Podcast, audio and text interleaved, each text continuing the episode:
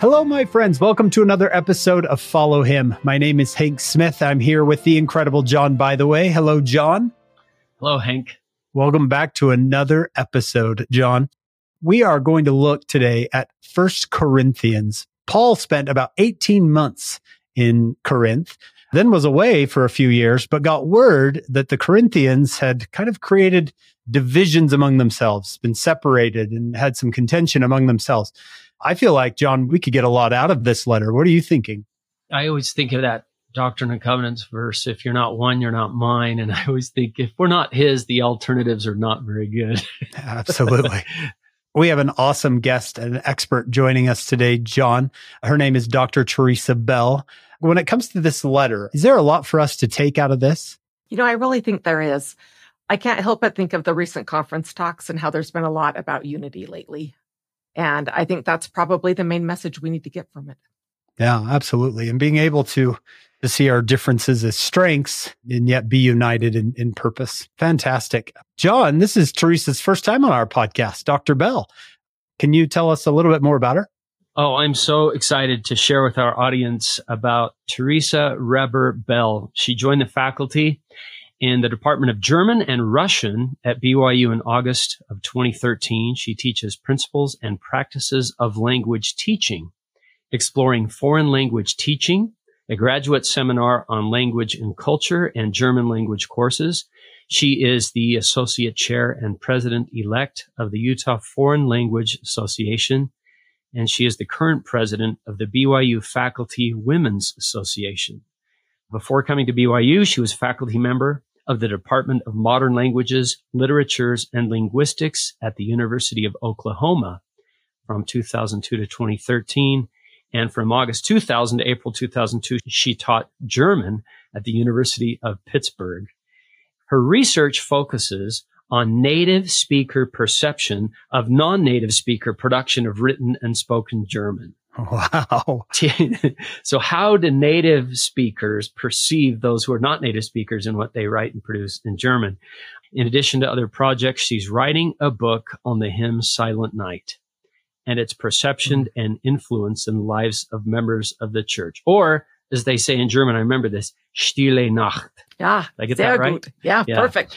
Uh, and she graduated from the interdisciplinary PhD program in second language acquisition and teaching at the University of Arizona in May 2001. She has a BA in German and math from BYU and an MA in German literature from BYU. She served in the Germany Frankfurt mission and taught Institute for two years at the University of Arizona while she was in graduate school. She's married to Ryan Bell. They have two children. One, Luke, is serving in the Bolivia Cochabamba mission.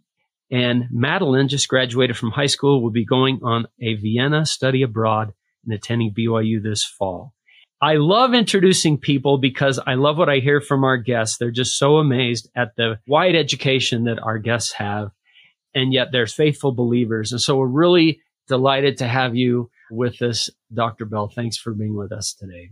Thanks. I'm really happy to be here. We are very happy to have you here, Teresa. And I know that you are friends with my wonderful wife, Sarah. And so she is excited to listen to this episode. I don't know how many episodes she listens to, but I know this will be one of them. she listens to a lot of them. We talk about them sometimes. I hope so. I don't ask because I, I, feel like that's a little too much pressure. I bet in all your experience with your mission and with all your education, you've never run into any sort of division or contention among people. I bet that's never, never in my never entire life. never the case. I'm going to read a little something from the Come Follow Me manual, and then we'll turn it over to you, Teresa, and see where you want to go. It opens up by saying, during the months that Paul spent in Corinth, many of the Corinthians, hearing him, believed and were baptized. It must have been heartbreaking for Paul to hear just a few years later that there were divisions and contentions among the Corinthian saints, and that in his absence, they began to heed the wisdom of the world. In response, Paul wrote the letter we now call First Corinthians. It is full of profound doctrine, and yet at the same time, Paul seems disappointed that the saints were not ready to receive all the doctrine he wanted to give them. He says, I, brethren, could not speak unto you as unto spiritual, he lamented, for ye are yet carnal.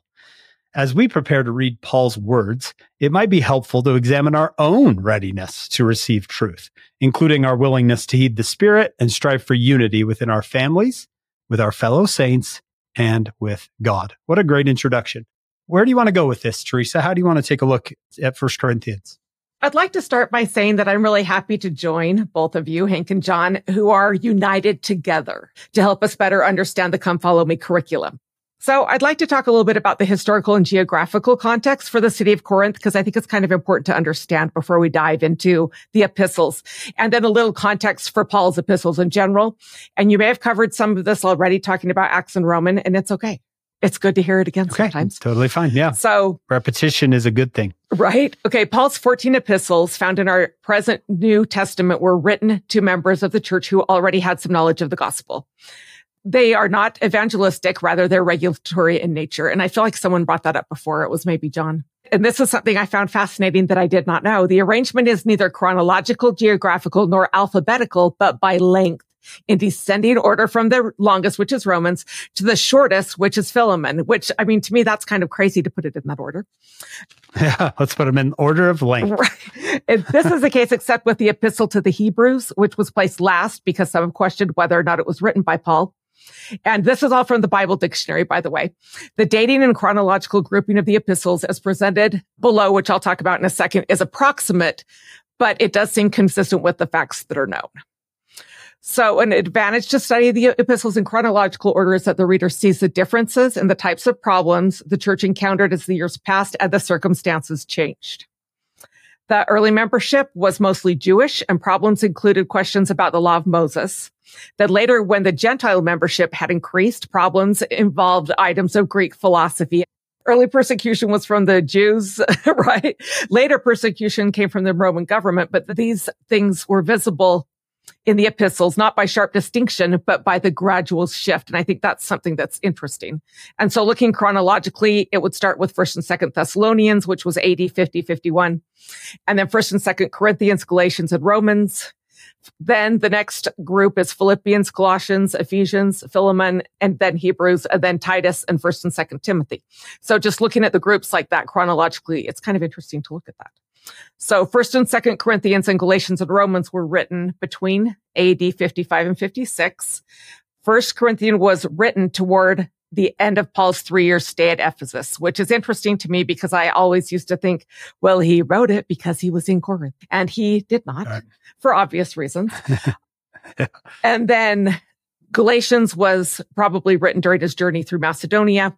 And then the Romans he wrote from Corinth. So Paul is all over the known world, bringing up these new branches of the church, raising up these new branches, moving on, raising up more new branches, and then writing to his old branches to try to keep them headed in the right direction. Is that right? Yeah. And when you think about that, that just seems overwhelming to me, an overwhelming task Yeah. for one person, for one missionary to do. Yeah. John, you opened a branch of the church once. That had to be overwhelming. Wow, I, that's cool. You remember that. I will never forget the day the mission van drove off, and I was standing there with Elder Steve Lewis, and they had just rented us a house with a living room we could hold church in instead of an apartment. They got some pews and just said bye bye. What an adventure! Raised up a was. branch. Yeah, And Paul's doing it, it sounds like almost weekly. He's starting these new branches Yeah. of the church wherever he goes. And Paul is so uniquely qualified. He could speak languages. I know that would touch you, huh, Teresa? He had different languages and he knew different cultures and he was able to talk to anybody. He could. And it's talking about that with the different languages and cultures. At the time, Corinth was the meeting place of many nationalities. It was the main current of trade flowed through there between Asia and Western Europe. if I remember right, it's on a small strip of land where you can It's an isthmus. you can cut off a bunch of time. You would stop your boat and then you would maybe unload it, take everything to the other side, going through Corinth, and then your boat would go go around and pick you up on the other side, or there'd be a new boat there to pick you up. Yeah, it's called the, oh, correct me, Dio- Diolkos. There was a Greek name for this road. They wanted to build a canal. What was it? Six kilometers? Just didn't have the equipment to be able to do it back then. but it saved like a 200 miles or something going around. When I was there, I joked with my group that this is where the saying came from that we wish you a Merry Isthmus and a Happy New Pier, because on the other side they would unload the. Yeah, they had the same. That's good, John. It was that's, like, that yeah. that's good. really good. so it's on this little narrow stretch of land where you can a lot of people are coming through. Yeah, and lots of trade going on. So lots of languages, lots of cultures. Paul's first visit lasted nearly two years, and his converts were mainly Greeks. And about the Greeks at that time, they were gifted with a keen sense of the joys of physical existence, a passion for freedom, and a genius for rhetoric and logic. So when we think back to the famous Greeks that we know, but at the same time, it was reared in the midst of the grossest moral corruption, undisciplined and self-conceited types of things that okay. were going on there too. So you kind of had this dichotomy there, which was really hard to work with for Paul. So you wouldn't say the field was r- ripe already to harvest, or maybe you would. It would just be they really need the gospel here type of a thing. John, I was going to say, so it's full of nationalities, full of languages, and full of sin. Is that what you're telling me, Teresa? yes, very much so. okay. And here Paul shows up and has some success, right? He has great success. Yeah. There were people who were humble enough to listen to him and who were ready. Then he leaves there. He's there for, you said, almost two years. And then he leaves there and he goes on to do more of his work. And somehow he gets word that things are not going well in Corinth.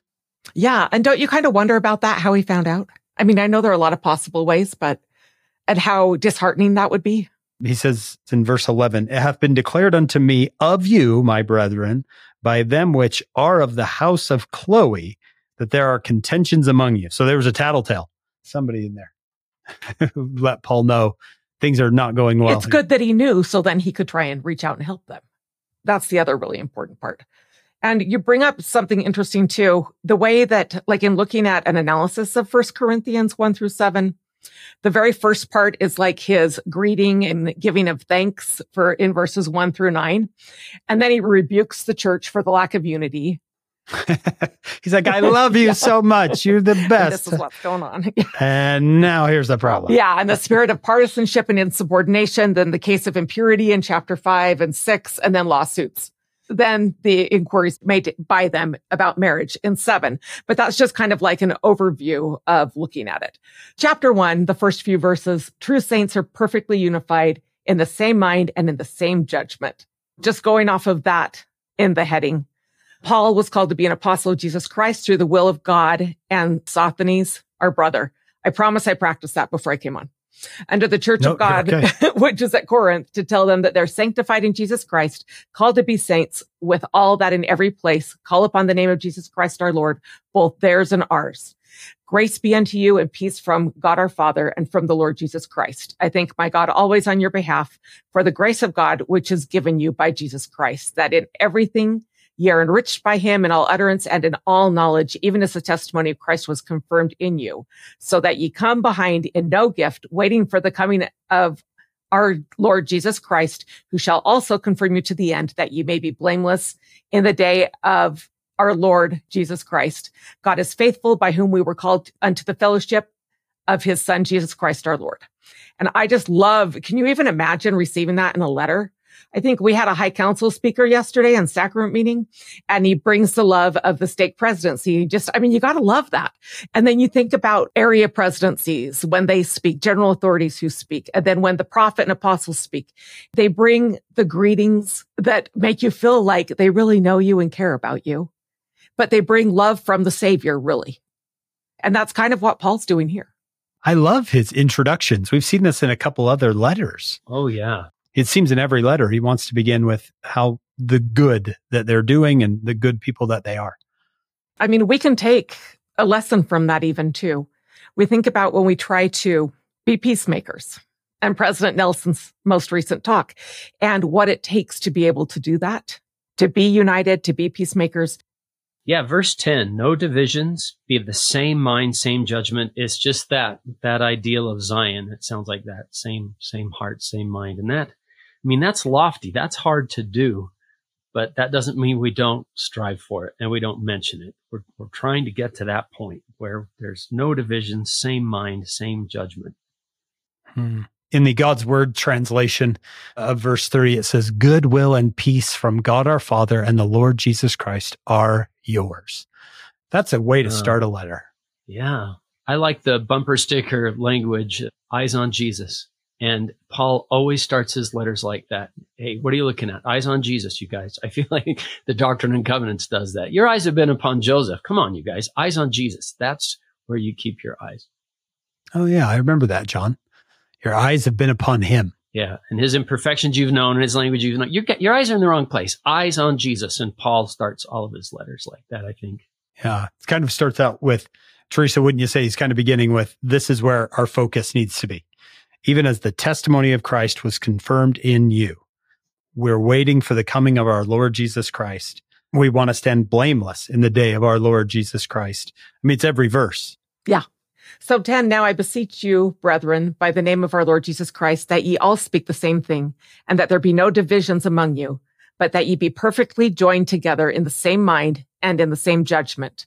For it hath been declared unto me of you, my brethren, them which are of the house of Chloe, that there are contentions among you.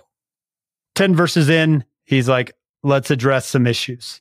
And in the manual, it says under this first section, we don't know all the details about the lack of unity among the Corinthian saints, but we do know about lack of unity in our own relationships.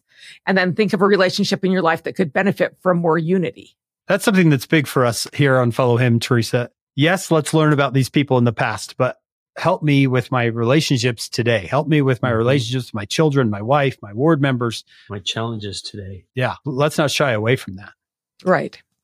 As I read this, looking forward to our, our recording today, it seems like they're dividing by who taught them the gospel or who baptized them or who they're looking at as their leader. Verse 12, every one of you is saying, I am of Paul. I am of Apollos. We know he is another missionary. I am of Cephas, which is Peter. I am of Christ. Yeah. Are you focusing on who first taught you or who baptized you other than eyes on Jesus? It's that sort of a thing. He's be careful about that. That's what I'm getting. Yeah. Teresa, do you feel like that's what's happening there? I don't see that a lot happening today, of course, but in 15.2, lest any should say that I had baptized in my own name. I mean, it goes right along with that. But yeah, I remember when I was on my mission, you try to involve members and try to have members baptize and confirm and members help with the teaching and members help with the fellowshipping before they even were baptized. So it wasn't something that was tied to the missionary. I can see in other translations of the Bible, it's when we say, I am of Paul, I am of Apollos, kind of what they're saying is, I follow Paul or I belong to Paul. I follow Paul. And then I see in verse 13 this question, is Christ divided? Meaning, would, would Christ like this, this division among his missionaries, his leaders? Those saying, oh, that's my leader. No, well, that's my leader. Well, that's my leader. In 14, I thank God that I baptized none of you. I mean, it's like, yeah. it's like, this Whoa. is, yeah, listen to this. Okay. It's like, this is what's going on. It's like you're, you are of Christ. You belong to Christ. You follow Christ instead of me or anyone else. Yeah. He cuts that apart in one verse. Is Christ divided? Was Paul crucified for you? Or were you baptized in the name of Paul? Like John already knows this. I have an affinity to President Hinckley because he was the prophet of my youth. He seemed like a, a, almost a grandfather to me. Some of his talks came at the most crucial periods of my of my life, decision making times of my life. I can see myself kind of saying that. Well, I am of Gordon B. Hinckley. yeah, I'm a product. I'm a product of President Hinckley, and Paul might say, was President Hinckley crucified for you? No, it was Christ. Our friend, Dr. Robert L. Millet, a friend of the podcast who's been on a couple of times, he has a book called Becoming New that's all about the epistles of Paul. This is what he said. Language like I am of Paul, I am of Apollos, I am of Cephas, and appropriately I am of Christ suggests that different factions or schisms had developed. The situation might be analogous to a group of Latter day Saints sitting around a table and expressing who their favorite general authorities are although the case with the Corinthian saints was much more serious than that. Let us suppose that certain members of the restored church choose to study and teach and focus solely on the words of their particular champion. There are the David O. McKay saints, the Joseph Fielding Smith members, the Marion D. Hanks followers, and the Bruce R. McConkie fans, the Boyd K. Packer crowd, and the Thomas S. Monson collection. Each of these chosen servants is different in his own way, all gifted, powerful, and effective witnesses of the Lord Jesus Christ, each appealing to different kinds of Latter day Saints. What I like here is he said, well, there's something to be said for that. There's people that, that resonate with us, and I'm grateful for that. But he says this is more serious because let us suppose that certain members chose to study and teach and focus solely on the words of their particular champion. And that's where Paul is, whoa, whoa, whoa. That's the eyes on Jesus idea. Isn't that's what I get from that. I love that from the book. I had a similar thought to that. David O. McKay was the prophet when I was born. So he's always been like the prophet. I'm with you, Hank. I remember when President Hinckley passed away too, that it was like, oh, are you kidding me? And then when President Monson, you know, you're just like, what? It's interesting to look at it like that. Everybody thinks differently, has different backgrounds, different ways of learning. And that's where I think it's important. It's okay to be like drawn to someone's type of teaching, type of writing. But the whole purpose is to be of Christ. Mm-hmm. And that's who they are all pointing us to. And that's what's so beautiful about it is they're all disciples of Christ that are pointing us that way. Paul says in verse 17, for Christ sent me not to baptize, but to preach the gospel. So he's saying, look, I know some of you are, hey, I was baptized by this guy. I was baptized by this guy. That's not the crucial point. The point is, lest the cross of Christ should be made of none effect. So John and Teresa, I hear him saying, baptism is important and who you were baptized by, great, but the cross is the important piece. Yeah, this is what I, I love about Paul. He keeps going back to the, that eyes on Jesus message, even in his introductions and his greetings. That's where the power is. And you'll notice him going back and forth and kind of comparing the wisdom of men and the power of God and which one he wants us to focus on. Like in verse 22, the Jews require a sign. The Greeks seek after wisdom, but we preach Christ crucified. And that's where the power is. Uh, don't ever get your eyes off of the atonement, off the cross, as Paul will put it. And unto the Jews, that's a stumbling block. Unto the Greeks, foolishness. And if I understand right, the idea that a God could be crucified and condemned like a criminal just seems so foolish to the Greeks. So maybe that's where he's going with that. But that's where the power is. Um, and that's why it's so fun to see Paul preach to get us back to eyes on Jesus. And this man has God raised from the dead, as he taught in, in Mars Hill.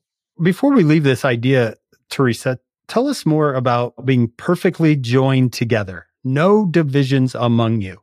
He says there's contentions among you.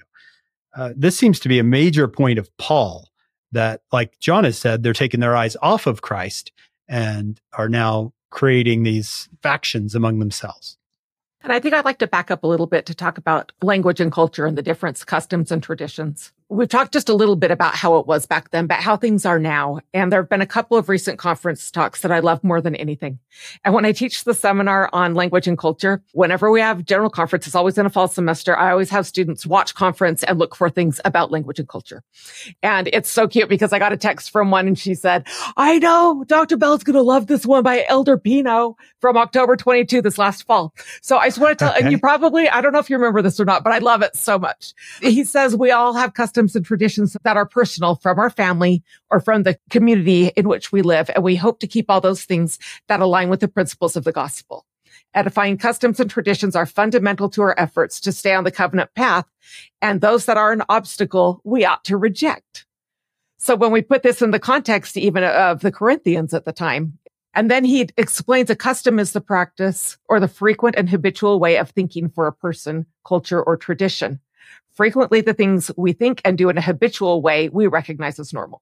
Then he tells this story that I just can't even stand. I love it so much. My wife, Patricia, my beloved wife, loves to drink coconut water and then eat the coconut. During our first visit to Puebla, Mexico, we went to a place where we bought a coconut.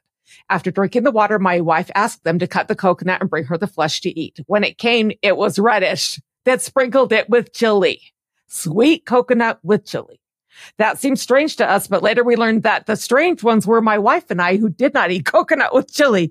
In Mexico, it's not rare. It's very normal. Okay. And I don't know. You guys have spent time in Mexico and there are mangoes with chili. I mean, there are different things that they do put chili on, but I'd never seen it with coconut before and neither had they. So another occasion they were in Brazil. they served avocado. They were about to sprinkle salt on it. And the friend said, what are you doing? We already put sugar on the avocado. Avocado with sugar? that seems so odd. But we learned that the odd ones were my wife and I who did not eat avocado with sugar. In Brazil, avocado sprinkled with sugar is normal. And I mean, and now they eat those things and it's okay. But what is normal for some may be odd for others, depending on their customs and traditions. And so this is what I just think is so interesting. And this is just about little things that you would eat like food items, the way food is treated in two different countries that these Elder Pino and his wife thought were a little bit different and something that they'd never really seen before. This is basic. This isn't really about Christ, but it really is because it's one of the things that can cause factions. And we just sometimes we look at people and think, oh, they put chili on coconut. That is so weird. I totally can't be friends with them or I can't, we don't believe the same thing or that type of a thing. And so his examples were a really good start to look at this. And he quotes President Nelson in his talk, A New Normal from October 2020. Today, we often hear about a new normal. If you really want to embrace a new normal, I invite you to turn your heart, mind, and soul increasingly to our Heavenly Father and His Son, Jesus Christ. Let that be your new normal. So when we look at that in the context of even just eating avocados with sugar and coconut with chili. It's interesting because those are things that have really don't have anything to do with salvation, eternal life, Christ. But something like that could lead to divisions. Teresa, if divisions can come up with something as simple as food, how do we overcome this? Because I, I, would think the adversary is trying to create division after division after division any way possible. And we are falling right into that trap sometimes. And we all do. I shouldn't say all because I'm sure there's someone out there who doesn't. But when I think about the talk Love Your Enemies by President Oaks in October 2020, this was one that got me. I loved it so much because he talks about political differences. And that was a huge time. It still is going on where people have distinct views. I've never heard of that. John, have you ever heard of that? Of people being divided by politics? They do? I, they are? this is news to me. I'm excited to learn more about this when President Nelson talked about his in his peacemakers talk, peacemakers needed, I guess, he talked about that too. The very thing. And I just, it's if someone posts something on social media, you don't have to be mean about it, but you don't also have to necessarily like it, but it's to try to understand where they're coming from, why they believe they do, and you don't have to support them or their political candidate. But it's getting past that. On many college and university campuses, there are differences of opinions. Politically is one of them. Ways of teaching and learning are different. And there are people who are far right, far left, and have a hard time even talking with other people who have a different political persuasion or different belief to the point where I've seen people not even talk to each other. I've been at several different universities and there, it seems like in every department, there are at least two people who cannot talk to each other, refuse to talk to each other for whatever their problems are. And I just find it awful to me, that's something that needs to be bridged. It needs to, it needs to change. You asked something about how we can do, how we can overcome this. And I don't know if there's an answer. Like I know it's through Christ. I know it's through the atonement. I know that everything can be forgiven. I know that we can get along with everybody, but it's how to do it. I've had discussions with friends about this before too, is how to do it. It feels like people are looking for, like, if you'll give me a step by step of this is how you do it, I will do it. But the thing is, that is not what it is. It's a little more difficult than that. It's, it's a personal thing that we have to learn for ourselves. And I think it's true. The eyes on Jesus. I love that so much, John. I might use that now every day, all the time. But that's what it is, is if you keep your eyes on Jesus and what the real goal is and what the real context is for everything we should be doing, I think that's what the key is. I had was listening to a talk from a friend, uh, Ganel-Lyn Condie, and she used that phrase. And I thought, oh, I like that because I've talked about, you know, Peter walking on water. And as soon as he looked away, he started to sink. But that, that eyes on Jesus was a good way to put it.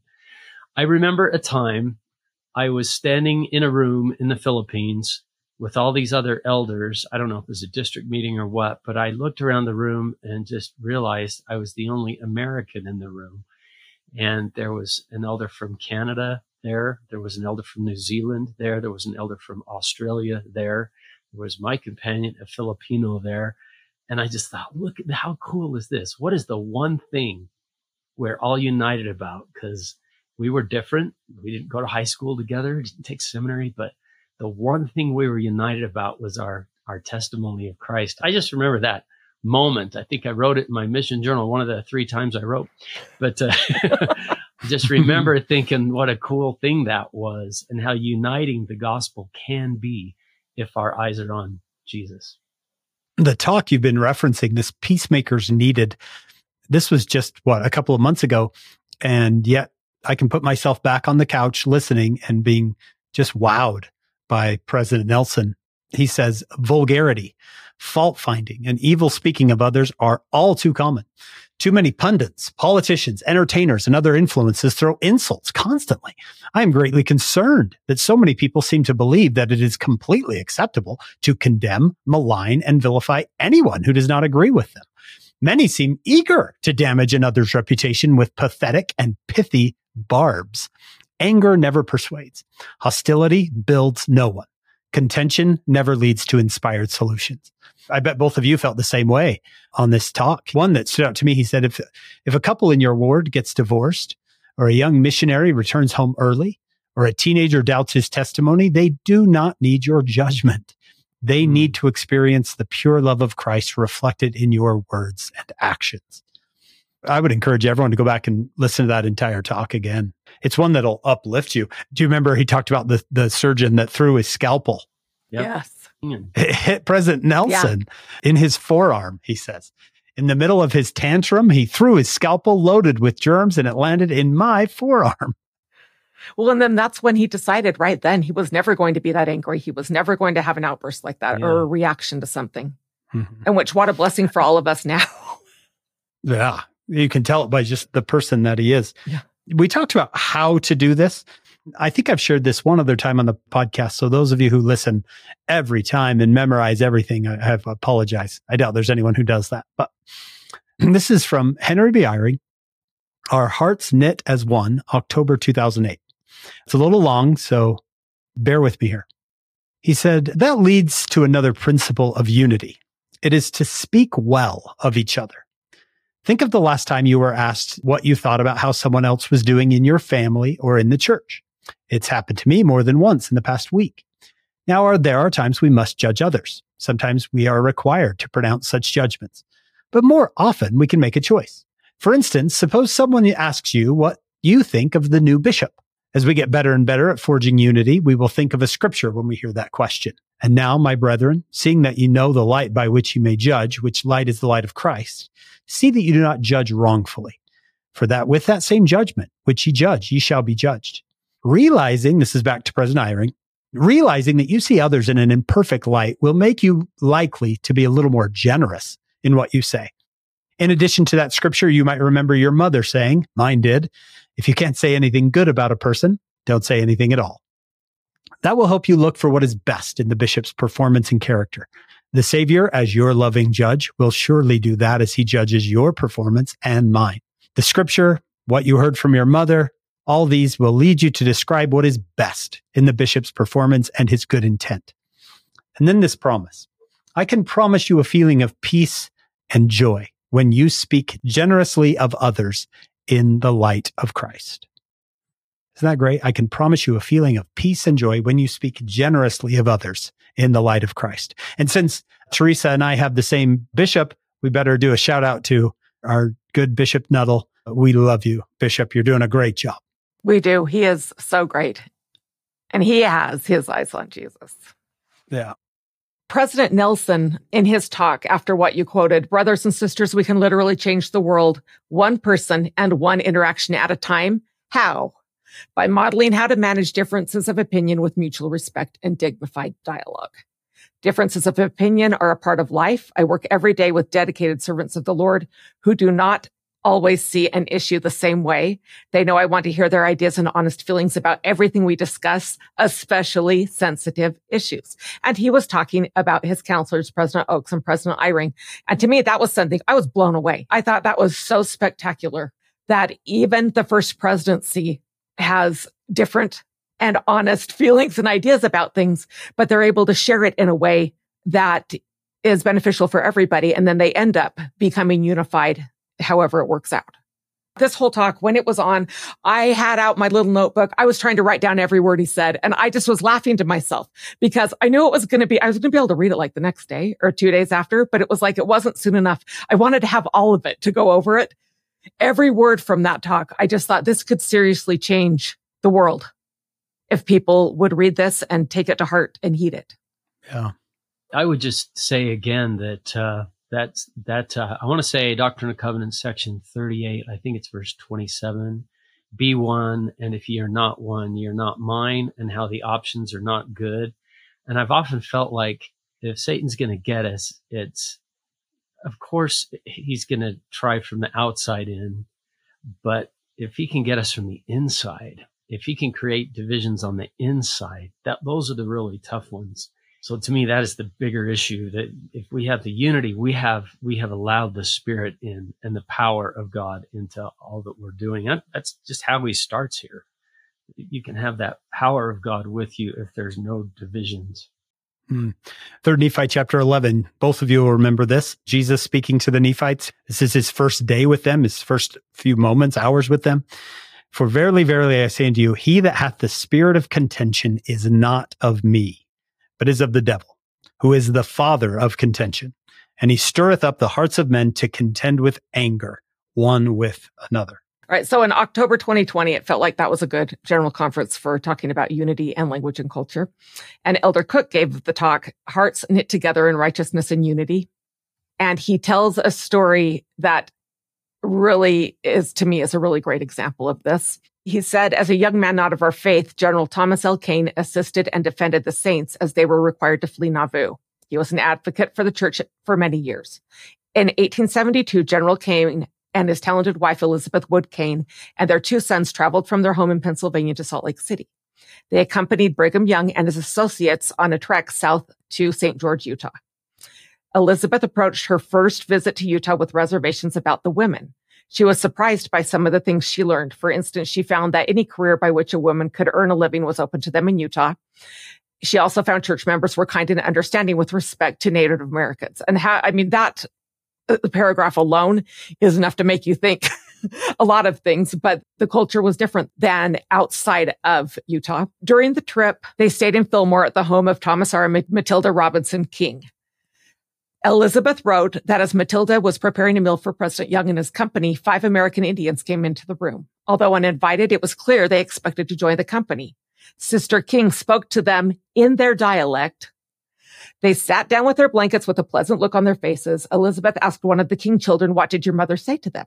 Matilda's son's reply was, she said, these strangers came first and I've only cooked enough for them, but your meal is on the fire cooking now. I will call you as soon as it's ready.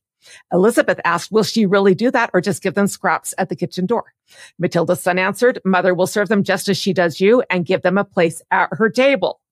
So she did. They ate with perfect propriety. Elizabeth explained that this hostess rose 100% in her opinion. Unity is enhanced when people are treated with dignity and respect, even though they are different in outward characteristics. And something, there are a few remarkable things about this, but one is the attitude toward the American Indians at the time in the area was not necessarily positive, And we don't really have to get into that, but there were definite differences between the Utah members of the church and the American Indians. The fact that she knew their dialect, which I mean, I don't know what it was, but there's a good chance it wasn't even written down. Like she couldn't have just studied it from a book or anything, but that she cared enough to have that relationship and to know how to speak to them. I just, uh, to me, that is just something that's remarkable. I could talk about language things for a long time. But another really important thing from that is that we're given the promise that people can hear the gospel in their own tongue. So that right there, I mean, it just shows that she's already trying to build relationships, maybe never to share the gospel, but it's just something that's really important for us to think about. Yeah, I want to learn other people's language. And that doesn't necessarily have to mean English, Spanish, German. It can mean the way they think, the way they talk. If I really try to see life from their point of view, I can perhaps learn their language.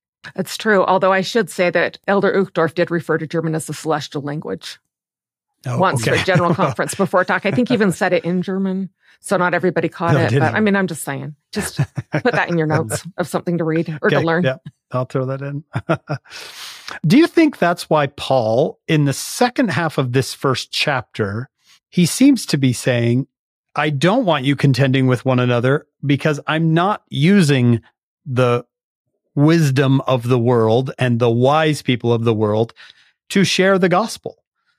And that's one of the purposes is I'm going to put that idea that you need to contend about a message. I'm going to put that away by using what does he call them? The weak things, the base things of the world and the things which are despised. That's who God has chosen. That's one of my favorite moments in the Doctrine and Covenants. The Lord says, I'm going to use you, Joseph, to show that I can do anything with anyone. He's almost like it's kind of a veiled, like, well, but I'm going to use the weak things of the earth. So it seems to me, am I saying that right? Either of you that Paul says in the second half of this first chapter, this is why we're using the simple people of the earth. We're going to get away from the idea that contending in intelligence is the way to truth. I think so, definitely.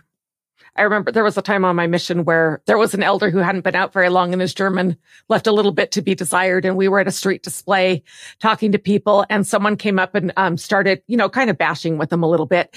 And he, I don't know that he could have even done it in English. I'm not very good at debating in English either, but in German, it was never going to happen. He just stopped and bore a simple testimony of the savior and the person just was stunned. They couldn't say anything, but it just, that kind of helped me see is it's, there's this, spiritual missionary who's ready to serve, ready to preach the word and to share the gospel. And I mean, to this other man, he looked like he doesn't even speak German. He's probably 18, 19 years old, you know, kind of thing. It's like, what could he possibly tell me? But him just bearing his testimony, the spirit poured in so strong and testified to that man. And he was stunned. It's not about intelligence. It's not about intellectual, you know, being intellectual. It's not about any of that. And I think that's something that's really important in this section yeah, it's the man's wisdom compared to the power of God. That and the latter is going to win every time. yeah. This is the God's word translation for 1 Corinthians chapter 1 verse 27. God purposely chose what the world considers nonsense in order to shame the wise. And he chose that what the world considers weak in order to shame the powerful. So Paul might be saying something about himself. He might be saying something about us, John, or anyone else who God uses to, to spread the gospel. I purposely use the ones that you wouldn't think could do it in doing my work. Mm-hmm. The verse that I think you were referring to, Hank, is at the is right there in the footnotes in the bottom corner. If you're looking at old fashioned printed scriptures, like I've got section 35, verse 14. Is that the one you're talking about? I can't remember. Yeah, I what call is it? upon the I call upon the weak things of the world, those that are unlearned and despised, to thrash. I think it says thresh the nations by the power of my spirit, and their arm shall be my arm, and I will be their shield and their buckler, and they shall fight manfully for me, yeah. and their enemies shall be under their feet. It's like this whoa type of a verse, and boy, when you think about it, here's a farm boy from upstate New York. Maybe that's who he meant by the weak things of the world. I like how this chapter comes together. The way he begins focusing on Christ, saying you've got to get rid of mm-hmm. these divisions and be humble enough to allow the weak things of the world to teach you, right? To guide you. And then he finishes with Christ in verse 30. But of him are ye in Christ Jesus, who of God is made unto us wisdom and righteousness and sanctification and redemption he circles all the way back back around it seems teresa back to christ well for chapter two i think one of the main important topics is and this is directly from come follow me for individuals and families i need the holy ghost in order to understand the things of god and just reading directly from the manual, I just really like examples like this. It helps me really a lot. Um, if you want to learn more about something like automotive mechanics or medieval architecture, how would you do it? According to 1 Corinthians 2, 9 through 16, how is learning the things of God different from learning the things of man? Why must we have the Holy Ghost in order to understand the things of God? So maybe we should look at those verses and then we can talk about the questions here. What do you feel you should do to understand spiritual things more fully? And how could Paul's words help someone who's struggling with his or her testimony? Paul says, as it is written, eye hath not seen, nor ear heard, neither have entered into the heart of man the things which God hath prepared for them that love him. But God hath revealed them unto us by his Spirit. For the Spirit searcheth all things, yea, the deep things of God. For what man knoweth the things of a man, save the Spirit of the man which is in him? Even so, the things of God knoweth no man, but the Spirit of God. I should throw in that JST there, except he has the Spirit of God. Verse 12. Now we have received not the Spirit of the world, but the Spirit which is of God, that we might know the things that are freely given to us of God which things also we speak, not in the words which man's wisdom teacheth, but which the Holy Ghost teacheth, comparing spiritual things with spiritual. The natural man receiveth not the things of the Spirit of God, for they are foolishness unto him. Neither can he know them because they are spiritually discerned. But he that is spiritual judgeth all things, yet he himself is judged of no man. For who hath known the mind of the Lord that he may instruct him? But we have the mind of Christ. That's beautiful language. Someone tell me what it all means. I think John should take That's the first stab two. at that. Yeah. Oh, well, I was really looking forward to this chapter because my top 10 scriptures fluctuate like the AP top 25 college football, but yeah. First Corinthians 2 9 has always been one of my favorites. And it's kind of like saying, you have no idea. You can't even imagine it. Whatever you think God has prepared for them that love him, the best you can possibly imagine, it's better. And that's what, how I always love to read that end. So that's one of my very favorite verses. And then you can see that one of the footnotes there is section 76 and talking about the, the things in the next life how wonderful and beautiful they can they can be. I love he's just giving us a glimpse and it makes me wonder if Paul has seen some of that, you know. It does make you wonder about that. And I kind of, I really love that verse too, John. It really does help you take a step back and kind of think of things. And you think we know a lot of great things. We feel the spirit. We have really spiritual experiences. But when you look at, I have not seen, ear have not heard, I mean, that you just think, I can't even, we can't even imagine what that probably means. But it does make you think about Paul and what he knew and what he'd experienced. I'd imagine some of And it. just his his testimony that listen, God wants to give us everything. And that's why it's a very exciting, fills you with anticipation type verse. What has God prepared for them that love him? It just makes us think too, what does it mean to love God and how do I move forward that way? There's a primary song, the one, the Holy Ghost. It's number 105. And it, I thought about this a lot. The words in it are just really remarkable. And I'm just going to read that really. It's short. I won't sing. I'll just read. And when Christ was on the earth, he promised he would send the Holy Ghost to comfort us, our true eternal friend. The Holy Spirit whispers with a still small voice.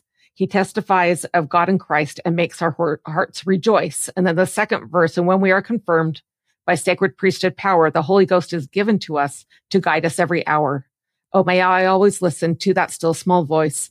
And with his light, I'll do what's right each time I make a choice. This song made a big impact on me when my son got baptized. He was eight, so 12 years ago now. That was one of the songs that he chose for the congregation to sing. And it's really great doctrine to me. It's very simple, but explains everything well. And so when we were just talking about this and looking in First Corinthians chapter two and about how that we need the Holy Ghost or we can't understand the things of God. And it kind of goes along with what we were talking about before too, the wisdom in God and how you don't have to be learned to be able to share the gospel or to be able to understand the word of God. But this, when I was studying this, it just made me think of that primary song and it's, it's basic, but it's all true. Excellent. John, you focused in on verse 9. I want to focus in on verse 14. Teresa just mentioned it. The natural man receiveth not the things of the Spirit of God, for they are foolishness unto him. He can't know them because they are spiritually discerned. What does that verse mean to both of you? I keep noticing that word receiveth. I think it means accept. Sometimes I think he who received seed among thorns, it sounds like people, like a wedding reception, we receive guests. When we confer the gift of the Holy Ghost, we say receive the Holy Ghost. It's a let it in, allow it in. And I think the natural man doesn't receive, doesn't want to. It sounds like sometimes when I see it, I think natural man doesn't want to accept the things of God. And I always think of Alma's awesome phrase in Alma 32 if you will give place that the word may be planted in your heart. And receiving seems to, to give place to willfully suspend disbelief for a second. Can I? And receive it and, and let that work in you, as Alma might say. Sorry, I love that chapter, but the natural man doesn't even want to do that, doesn't even want to give place. He won't receive anything. And that's why we don't want to be that, that person makes me think of you know the scriptures in the book of mormon and also the parables but the natural man receiveth not the things of the spirit of god because they can't. They don't have the holy ghost. They don't have the spirit for they are foolishness unto him. Neither can he know them because they are spiritually discerned. And it just if people are not in the right frame of mind and do not have the spirit they really cannot understand the things of god no matter how they're presented. Hmm. No matter how they're presented. That's interesting. It's something that seems so obvious to me a gospel truth that seems so obvious. I've been struck by how to others it just seems like pure foolishness. But to me, it just seems so obvious. And I've just seen verse 14 kind of play out in my own life, even though it's it's difficult to articulate.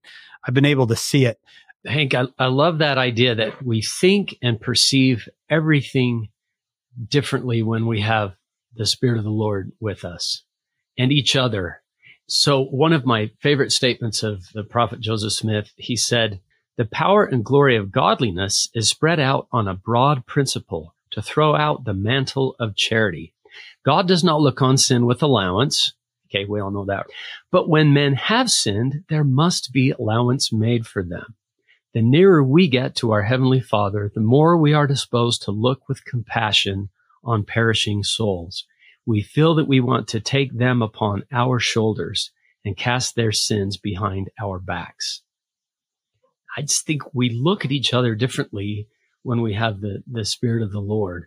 And we kind of realize, wow, we're all in this together and we're all struggling and we've all got our problems, but you keep working on yours and I'll keep working on mine and let's love each other and do the best we can moving forward. You know, I love that statement we look differently on people. We look with compassion on perishing souls.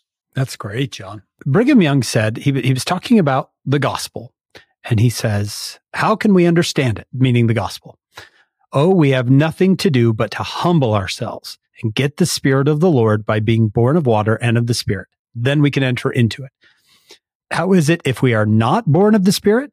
Can the natural man behold the things of God? He cannot, for they are spiritually discerned spiritually by the Spirit of the Lord Almighty. And if we have not His Spirit within us, we cannot understand the things of God. But the most simple thing in the world to understand is the work of the Lord. What should we do? Divest ourselves of the great big Mr. I. Let him fall at the feet of good sound reason. What next? Humble ourselves before the Lord and receive the truth as he has revealed it. Then we will be born of the Spirit. And he goes on, then you can begin to understand. Reminds me of when they are learned, they think they are wise. They think they are wise.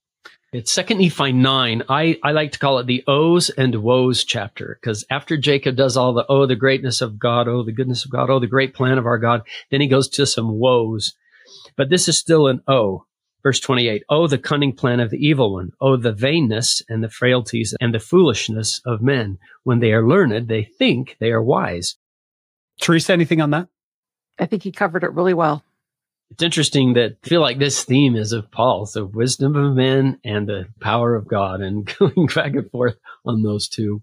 Yeah, I can't tell you how many times I've seen it. And Teresa, you might comment on this just in my own experience in academia, anything that is spiritual or supernatural, you might say, is seen as so foolish that it's almost laughable. It is very true. And we do see that all the time. It feels like that there is a general, I don't know, consensus might be strong, but in academia that you can't have spiritual with scientific. If something that you can't prove empirically, like you said, is foolishness. Like, and why would you believe that? Why would you even think about that if you can't prove something empirically? In some circles, and I, I don't want to impugn every academic, but there does seem to be academic arrogance when you start to think, I know more to believe those, whatever you might say. It's interesting. This is just a side note, but it's interesting how many religion professors uh, have to walk that line. Do you remember uh, Kerry Muhlestein told us, John, as an Egyptologist, that he was going to write a paper on the book of Abraham. And he said, I knew my academic career was over as soon as I submitted this paper. Mm. Right. And he said, my wife and I pushed submit together oh. because he had won UCLA's top dissertation. He got the number one dissertation of the year in Egyptology. And it was all going to come crashing down because he was going to defend the book wow. of Abraham. That is an amazing story. Please join us for part two of this podcast.